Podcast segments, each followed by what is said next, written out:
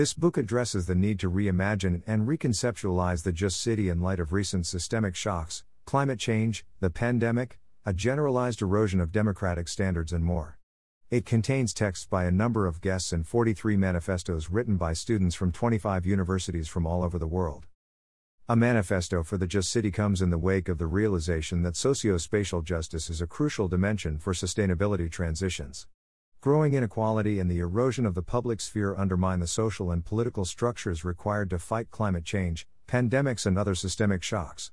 With this book, we have sought to encourage students to formulate their own visions for the Just City and for a just transition. This book is result of an Urban Thinkers campus organized between 9 and November 30, 2020.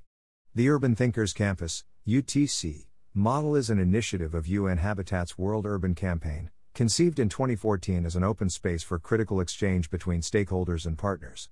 It aims to promote debate and action on sustainable and inclusive urbanization, upholding the principles and guidelines contained in the new Urban Agenda, launched at Habitat 3 in 2016 in Quito, Ecuador. This book is available for free download here.